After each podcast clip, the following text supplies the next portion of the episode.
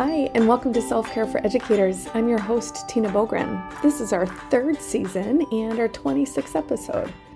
This week's invitation is to think about what it means to have more discipline than willpower. Let me say that again. I want you to think about what it means for you when we think about having more discipline than willpower this is something that comes up again and again and again for me. And every time it just kind of stops me in my tracks because I'm like, that's it. That's exactly it. It's not willpower that we should be searching for or wishing for or hoping for. We've talked about this before. We know willpower is actually kind of this finite thing. And in fact, one of the things that makes willpower disappear is making choices and decisions. And we know that as educators, woof, we make lots of choices and decisions. So instead of thinking about willpower, I want us to shift our thinking to discipline.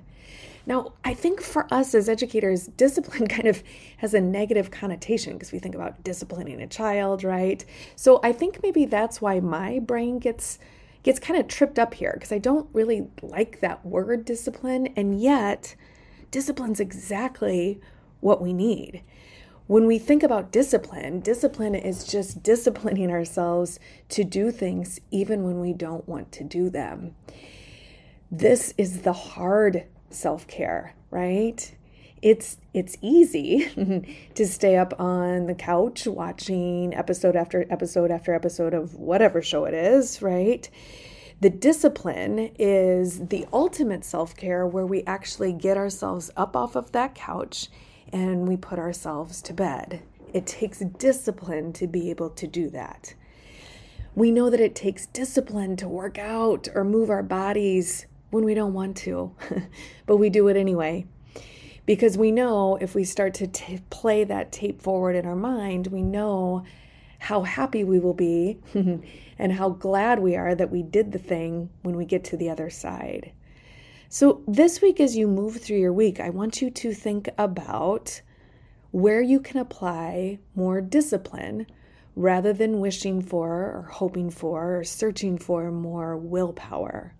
What would discipline look like for you?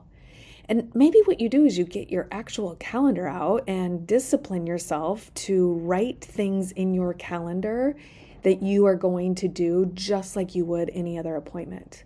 Like literally write in your calendar when you're going to move your body and what you're going to do.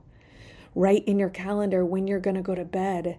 Set an alarm on your phone that nudges you towards bedtime that when that alarm goes off, it reminds you, oops, okay, time to move away from the screen, time to wash my face, brush my teeth, start winding down, move the screen away from my eyeballs, right? All that good stuff.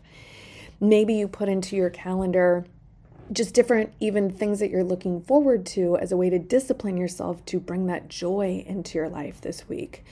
Like, discipline yourself that you are going to reach out to two of your friends this week that you haven't spoken with for a little while. I, for me, discipline, first of all, discipline, number one, like I said, I kind of had to get over my negative connotation of that word. And then I had to think about, for me, like, what do I need to move myself towards discipline? And for me, it's that accountability in some way. And I know that's not just me, I know that most of us really need that accountability. And so, for me, it's writing in my calendar. You know, I'm a paper planner girl. I, I write everything in my calendar. And so, part of the act of following through on my own self care is disciplining myself to put it in my calendar, and then I'm much more likely to follow through with it. So, that's what I want you to think about. What is discipline? First of all, just take a little time, like me, and think about what comes up for you when you hear the word discipline and how can you maybe kind of shift your thinking on that? Or maybe it's a different word that that we're looking for here. Maybe someone will have a great word instead of discipline to think about. For me too. And once we kind of get our handle on what discipline means for us, and again, I'm really thinking about discipline over willpower, then how do you discipline yourself? What does that look like? What are kind of those boundaries and nudges and promises and commitments you need to make to yourself and how are you going to make sure that you follow through with them so that we don't forget about them in the hustle and bustle of our busy lives what are you going to what tool are you going to utilize to discipline yourself to follow through with your own self-care this week if you've got ideas of course i'd love for you to jump over to the facebook group and share over there but that's it. That's what I want us to think about this week. That's your invitation. Discipline over willpower. Discipline over willpower. What does that mean for you? When you reflect on that, how does it make you feel? How are you going to implement that? What does that look like for you this week? Ah, I'm cheering so hard for you. As always, a huge thank you to Brooke for making this happen. Thank you, Solution Tree and Marzano Resources, for this job I get to do, and for you, my badass self care squad.